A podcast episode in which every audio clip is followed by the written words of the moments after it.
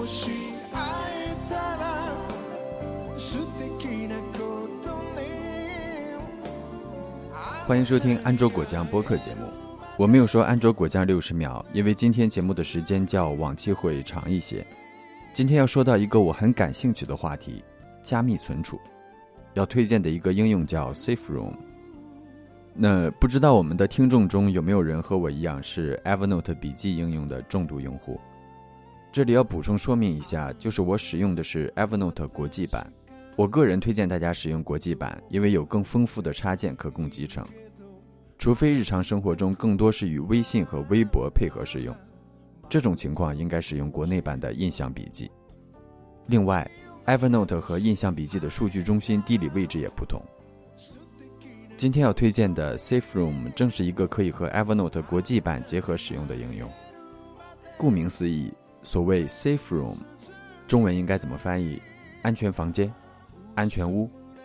所以这是一个可以为 Evernote 笔记提供加密解决方案的应用，由一家美国的软件公司开发。说到这里，熟悉 Evernote 的朋友可能会问：Evernote 本身不就有文本加密的功能吗？的确，作为一个笔记应用。Evernote 提供了基础的文本加密功能，但是我相信也有很多人会使用 Evernote 笔记来保存一些文档文件或者图片和录音文件。如果要对这些文件进行加密，就可以借助今天推荐的 SafeRoom。使用起来非常简单，打开 SafeRoom 设置密码，然后授权登录 Evernote，在 SafeRoom 里创建笔记，然后点击加密就可以了。加密过的那一条笔记，如果我们通过 Evernote 查看，会发现。它的内容是类似通过 PGP key 加密过的信息文本。SafeRoom 也可以将已有的笔记转化为加密笔记。该功能默认为关闭状态，需要在应用设置内打开。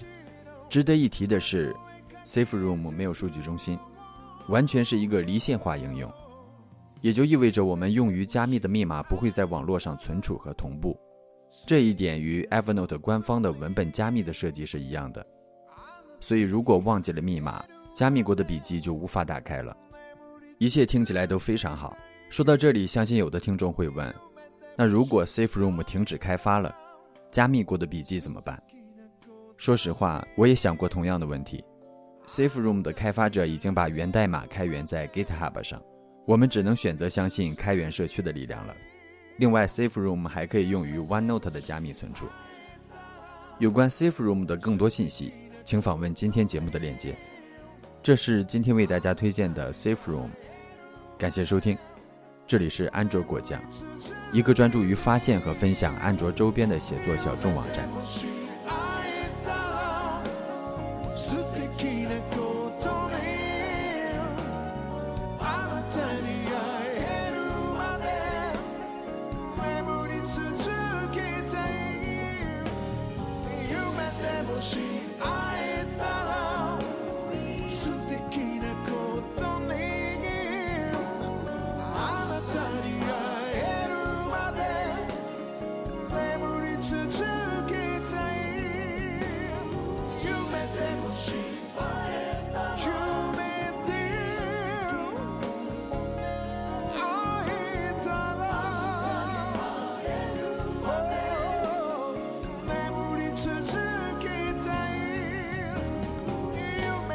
She